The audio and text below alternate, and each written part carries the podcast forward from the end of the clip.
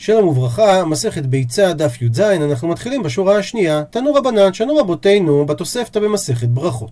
יום טוב שחל להיות בשבת, איזה תפילת עמידה מתפללים? בית שמאי אומרים, מתפלל שמונה ברכות ולא שבע כמו בתפילת שבת רגילה, כי הוא מוסיף ואומר את של שבת בפני עצמה ושל יום טוב בפני עצמה. דהיינו, שלוש הברכות הראשונות, שלוש הברכות האחרונות, הם כמו בכל תפילה, כמו ביום חול. את הברכה האמצעית שבשבת רגילה היא ברכה של שבת, שבת, כאן מוסיפים עליה עוד ברכה של יום טוב בפני עצמה. לעומת זאת, ובית הלל אומרים, מתפלל שבע ברכות, כמו בשבת רגילה, ואת הברכה האמצעית הוא מתחיל בשל שבת ומסיים בשל שבת, כמו בכל שבת רגילה, אבל הוא מוסיף ואומר קדושת היום באמצע. שבברכה האמצעית שמיועדת גם עבור שבת וגם היום יום טוב, הוא מתחיל להזכיר שבת תחילה בנוסח של ותיתן לנו את יום המנוחה הזה, והוא מוסיף ואת יום חג פלוני הזה, והוא מסיים את הברכה בשל שבת, מקדש השבת, והוא לא מסיים את זה בשל יום טוב. והוא אומר קדושת היום באמצע, שהוא מוסיף את הנוסח, ותיתן לנו השם אלוקינו את יום המנוחה הזה ואת יום חג פלוני הזה. דעה שלישית, רבי אומר, אף חותם בה, הוא גם מוסיף בברכת החתימה, מקדש השבת, ישראל והזמנים. מביאה הגמרא גרסה אחרת בדברי רבי, תני תנא, שנה התנא, קמי דרבינה, את הנוסח הבא, שמה שרבי אומר שהוא מסיים, זה מקדש ישראל והשבת והזמנים. אמר לי, רבינה לאותו תנא, אתו שבת ישראל מקדשלי? האם ישראל מקדשים את השבת שהקדמת את קדושת ישראל של שבת? שנוח לי להבין למה זמנים צריך להקדים להם את קדושת ישראל, שהרי על ידי קדושת ישראל נתקדשו הם, ואילו לא נתקדשו ישראל, ממילא לא היו קובעים את החודשים וקוראים את המועדים בבית הדין, ולכן ודאי שישראל זה לפני והזמנים. אבל לגבי שבת, מה פתאום, והשבת מקדשה וקיימה.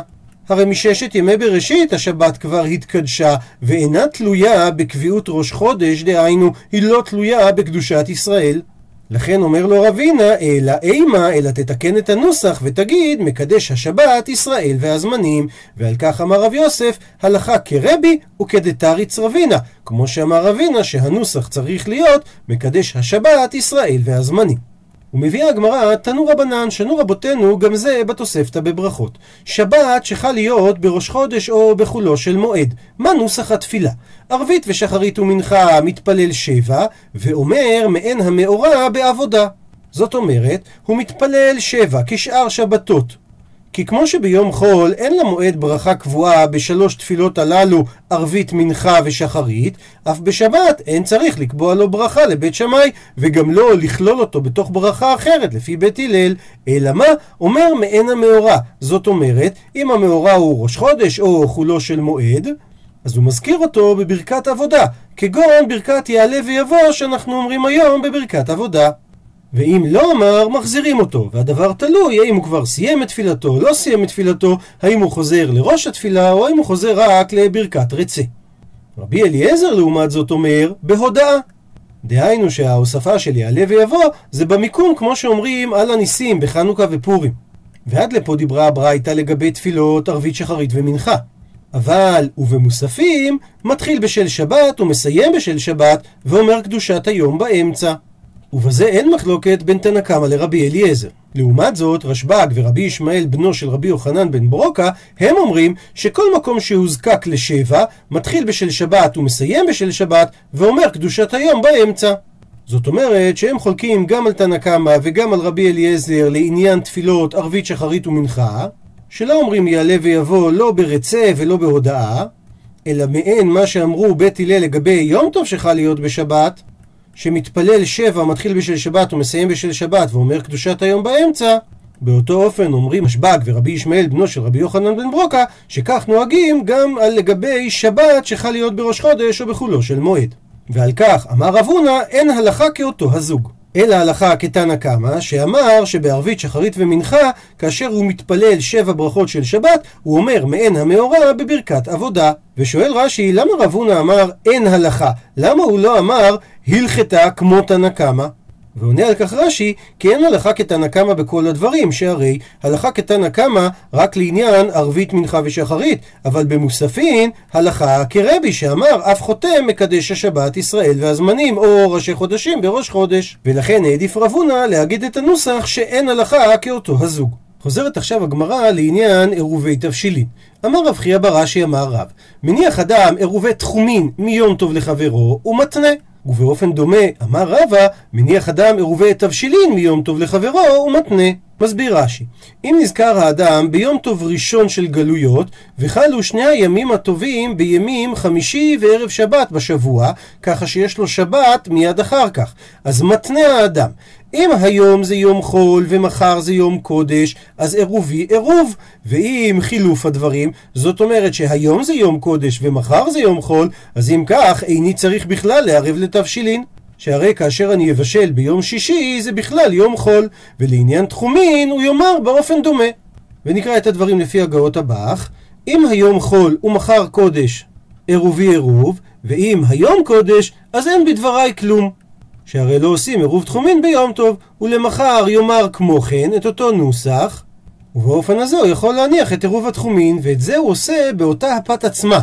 שהרי ממה נפשך, הווה עירוב, זה הרי עירוב תחומין, או שזה חל אתמול, או שזה חל היום. מה שאין כן בעירוב תבשילין, שהוא לא צריך לשנות ולחזור את תנאו למחר. כי אם יום חמישי אכן היה יום טוב, הרי לגבי עירוב תבשילין ביום שישי לא צריך כי זה יום חול, מה שאין כן לגבי עירוב תחומין, שכן צריך להניח אותו כדי שהוא יתפוס לשבת. ואומרת הגמרא, מאן דאמר, דהיינו רב שהוא אמר שעירובי תחומין מניחים יום טוב לחברו עם תנאי, אז כל שכן שהוא יגיד שעירובי תבשילין עושים באופן הזה. לעומת זאת, אומן דאמר שזה שיטת רבא, שעירובי תבשילין מניחים מיום טוב לחברו ומתנה, אבל עירובי תחומין לא. שלא בהכרח שהוא יסכים למה שרב אמר. ואומרת הגמרא, מה היא טעמה? מה ההבדל? דלמיקנה שביתה בשבתה לא. והמילה שבתה שהגמרא נוקטת בו, בעצם הכוונה ליום טוב, ולא התירו לו לקנות שביתה ביום טוב, אפילו מספק. מה שאין כן, שיכול להיות שהתירו בעירובי תבשילין, כי שם זה משום כבוד שבת התירו את הדבר. ומביאה הגמרא תוספתא נוספת, תנו רבנן, אין אופים מיום טוב לחברו. באמת אמרו, שזה ביטוי להלכה למשה מסיני, שממלאה אישה כל הקדרה בשר, אף על פי שאינה צריכה אלא לחתיכה אחת, ובאותו אופן ממלא הנחתום חבית של מים, אף על פי שאינו צריך אלא לקיטון אחד. כי גם הנחתום וגם האישה בחד טרחה סגי, וממילא הם לא מרבים טרחה כאשר הם מרבים את הכמות. מה שאין כן, אבל לאפות, אינו אופה אלא מה שצריך לו. כי על כל כיכר וכריכה צריך לאפות ולרדות אותה בפני עצמה, אז אם ככה, אם הוא מרבה את הכמות, זה גם מרבה את הטרחה. חולק על כך רבי שמעון בן אלעזר ואומר, ממלא אישה כל התנור פת. מדוע? מפני שהפת נאפת יפה בזמן שהתנור מלא. הוא מסביר רש"י, שהתנורים שלהם היו קטנים והיו מדביקים פת בדפנות ומתוך שמדביקים הרבה פת הרי התנור מתמלא, מתמעט חלל התנור ואין מקום לחמימות התנור להתפשט ולצאת החוצה. באופן כזה הפת נאפת יותר יפה. ולכן ריבוי הכמות הוא מועיל גם לאפיית הפת עבור יום טוב הנוכחי. ועל כך אמר רבא הלכה כרבי שמעון בן אלעזר ושואלת הגמרא, אי בעיה להו, מי שלא הניח עירובי תבשילים, האם הוא נאסר וקמחו נאסר, או דילמה או אולי הוא נאסר אבל ואין קמחו נאסר? האם האיסור יחול גם עליו, על האדם, וגם על הקמח, על הרכוש שלו, ואז לא יהיו אחרים אופים קמחו בעודו בבעלות שלו? או אולי האיסור חל רק עליו ולא על קמחו. שואלת הגמרא, למאי נפקא מינה? מה זה משנה? עונה הגמרא, להקנו יהיה קמחו לאחרים. להקנות את הקמח שלו לאנשים אחרים. האם הוא צריך לתת במתנה את הקמח שלו כדי שיהיו אנשים אחרים מותרים לאפות ולתת לו? שהיא אמרת, אם אתה אומר הוא נאסר וקמחו נאסר, ממילא כל זמן שזה בבעלות שלו, אנשים אחרים לא יכולים לאפות את הקמח הזה, ולכן צריך להקנויי קמחו לאחרים. מה שאין כן, והיא אמרת שהוא נאסר ואין קמחו נאסר, אז במקרה כזה לא צריך להקנוי קמחו לאחרים, והם יהיו מותרים לאפות ולתת לו.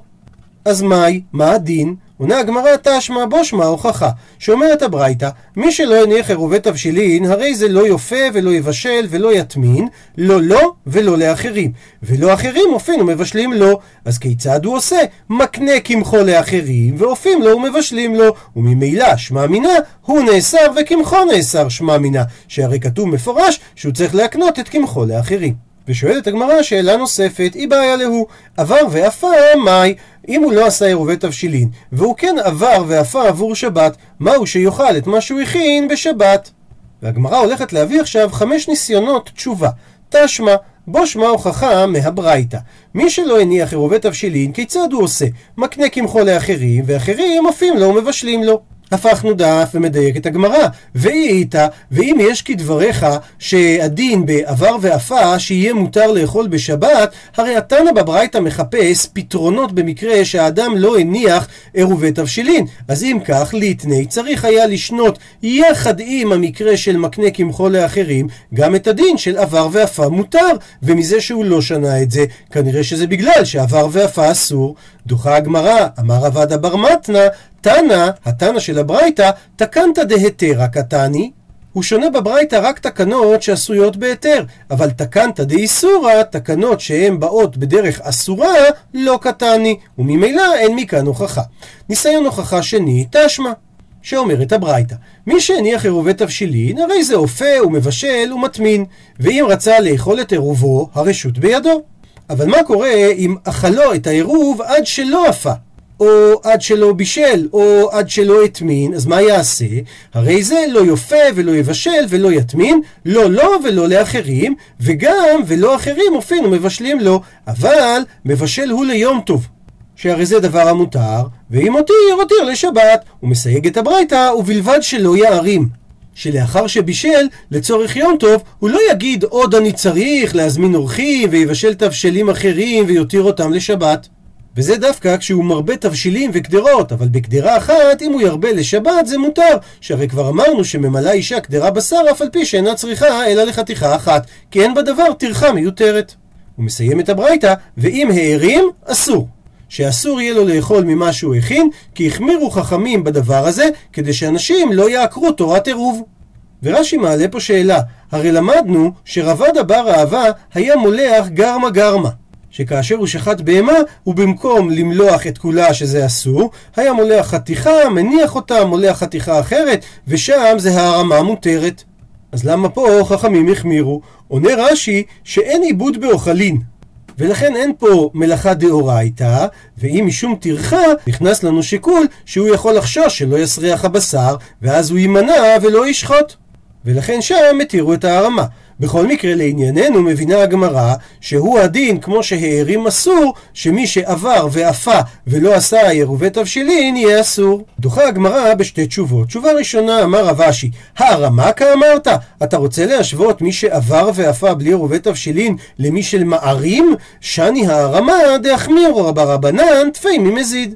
לא ניתן להשוות, כי חכמים החמירו בהרמה יותר מבן אדם שעושה במזיד כשאין לו עירובי תבשילין, ולכן ניתן לומר שעבר ואפה יהיה מותר, מה שאין כן בהערמה. שאותה החכמים אסרו, והסיבה ששונה הרמה ממזיד, כי יש לומר שרבחמים החמירו בהרמה יותר ממזיד, כי במזיד האדם רשע, וממילא אחרים לא לומדים ממנו, וגם הוא עצמו יודע שהוא עובר עבירה, ולכן אם הוא ירצה לעשות תשובה, הוא יעשה תשובה, ולכן לא נעקרת בדבר הזה תורת עירוב, מה שאין כן לגבי בן אדם שמערים, שהוא סבור שהוא עושה את זה בהיתר, ואז גם הוא לא יכול לעשות תשובה על הדבר, וגם אחרים לומדים ממנו, ובאופן הזה נעקר את תורת עירוב. לכן במקרה של ההרמה, כנסו חכמים את האדם, שהדברים שהוא הכין יהיו אסורים. עד לכאן הדחייה של רב אשי. דחייה נוספת, רב נחמן בר יצחק אמר, המאני, הברייתא שהבאת שיטת מי זה? חנניה היא ואליבא דבית שמאי. שהוא מחמיר בעירובי תבשילין. דתניא, שכך שנינו בברייתא. חנניה אומר, בית שמאי אומרים אין אופים, אלא אם כן ערב בפת. זאת אומרת, אתה צריך שעירוב תבשילין של אפייה יהיה בפת שהיא אפויה. ואין מבשלין, אתה צריך שעירוב התבשילין בשביל תבשיל יהיה, אלא אם כן ערב בתבשיל. ואין טומנים, אלא אם כן היו חמים טמונים מערב יום טוב. לעומת זאת, ובית הלל אומרים, מערב בתבשיל אחד ועושה בו כל צורכו, דהיינו את כל סוגי התבשילים, ההטמנה, האפייה, עבור השבת. אז אם נעמיד את הברייתא, שהיא כשיטת חנניה, אליבא דבית שמאי, שמאוד מחמירים בענייני עירוב תבשילין, אז נאמר שדווקא לשיטתם אם הערים אסור. אבל מכאן לא ניתן לפשוט את השאלה שלנו, כי אנחנו פוסקים כבית הלל שהם מקלים וזה לא שיטת הברייתא. מביאה הגמרא את הניסיון השלישי, לפי מסורת הש"ס צריך להגיד תשמע, בו שמע. משנה ממסכת תרומות, המעשר פירותיו בשבת, אם הוא עשה את זה בשוגג, יאכל את הפירות בשבת, עשה את זה במזיד, לא יאכל. והסיבה שהוא עבר על השבות, על איסור חכמים שאין מגביהים תרומות ומעשרות לא ביום טוב ולא בשבת, זאת אומרת שהחמירו רבנן בדברים שלהם אפילו גבי עונג שבת. ומכאן נפשוט שמי שעבר ואפה בלא עירובי תבשילין, אפילו שזה יבטל אותו מעונג שבת, יהיה אסור לו לאכול את מה שבישל. דוחה הגמרא, לא, צריכה, דאית לי פרי אחריני. לא ניתן לפשוט מהמשנה הזאת, כי כאן החמרנו בגלל שנותן לומר שיש לו פירות אחרים לשבת. מה שאין כן, אם לא נתיר לו לאכול את הדברים שהוא הכין ביום שישי, לא יהיה לו מה לאכול בשבת. מביאה הגמרא את הניסיון הרביעי, תשמע. ושוב משנה ממסכת תרומות. המטביל כליו בשבת. אם הוא עשה את זה בשוגג, ישתמש בהם באותה שבת. עשה את זה במזיד, לא ישתמש בהם. ומדובר, מסביר רש"י, שהוא הטביל את זה במקווה שיש לו בחצרו, זאת אומרת, הוא לא עבר על טלטול או הוצאה דאורייתא, אלא רק על איסור דה רבנן, שאמרו שמטבילים כלים מלפני השבת, כי אם הוא עושה את זה בשבת, הוא נראה כמתקן. ובאופן זהה לשאלה הקודמת, אנחנו רואים שהחמירו רבנן באיסורי דה רבנן, אפילו אם זה מבטל עונג שבת. ובאותו אופן הם יאסרו מי שעבר ואפה בלא עירובי תבשילין, אפילו שזה מבטל עונג שבת. דוחה הגמרא ואומרת לא, צריכה, דאית לי מאני אחריני, אל תשווה בין שני הדינים, כי ניתן לומר שהמשנה אוסרת את זאת, אבל יש לו כלים אחרים, ולכן הוא יכול להשתמש בכלים אחרים. אינמי, או גם, שאפילו אם אין לו כלים אחרים, אפשר בשאלה. שהוא יכול לשאול כלים מחברו ולהשתמש בהם. מה שאין כן, אם תאסור עליו את הדברים שהוא הכין ביום שישי, לא יהיה לו מה לאכול בשבת. ומביאה הגמרא את הניסיון האחרון, תשמע. שכך אומרת המשנה במסכת תרומות, המבשל בשבת בשוגג יאכל, במזיד לא יאכל. ומכאן הוכחה שמי שעובר במזיד על איסור, הדין שהוא לא יאכל. דוחה הגמרא ואומרת, איסורא דשבת שני. שונה איסור שבת, כי בישול בשבת זה מאבות מלאכות, ויש בזה איסור סקילה, לכן כנסו חכמים כאשר מישהו עושה את זה במזיד. שהוא לא יוכל לאכול את מה שבישל. אבל מי שעבר ואפה ביום טוב לשבת, זה רק איסור דה רבנן או דאבד, ואולי במקרה כזה חכמים יקלו. וממילא לא פשטה הגמרא את השאלה מה קורה על מי שעבר ואפה בלא עירובי תבשילין. ציטוט מהמשנה, בית שמאי אומרים שני תבשילין, ובית הלל אמרו שמספיק תבשיל אחד עבור עירוב תבשילין. והסכימו בית שמאי ובית הלל שאם יש דג עם ביצה שעליו זה נחשב שני תבשילין ואומרת הגמרא מתניתין המשנה שלנו דלא כי היי תנא היא לא כשיטת התנא הזה. דתניא שכך שנינו בברייתא. אמר רבי שמעון בן אלעזר מודים בית שמאי ובית הלל על שני תבשילים שצריך אותם בשביל לעשות עירוב תבשילין. על מה נחלקו? על דג וביצה שעליו. שבית שמאי אומרים זה נחשב שני תבשילין ובית הלל אומרים זה נחשב תבשיל אחד. ושווים דהיינו שמסכימים בית שמאי ובית הלל שאם פרפר ביצה ונתן לתוך הדג שלקח ביצה מבושלת ונתן לתוכו בפני עצמה הרי זה ודאי שני תבשילין. או שריסק קפלוטות שזה קרטי ואותו ונתן לתוך הדג שגם זה שהם שני תבשילין. עד לכאן הברייתא אמר רבא הלכתה כתנא דידן ואליבא דבית הלל. הלכה כשיטת התנא של המשנה שלנו, וכמו שאמרו בית הלל, שלצורך עירוב תבשילין מספיק תבשיל אחד.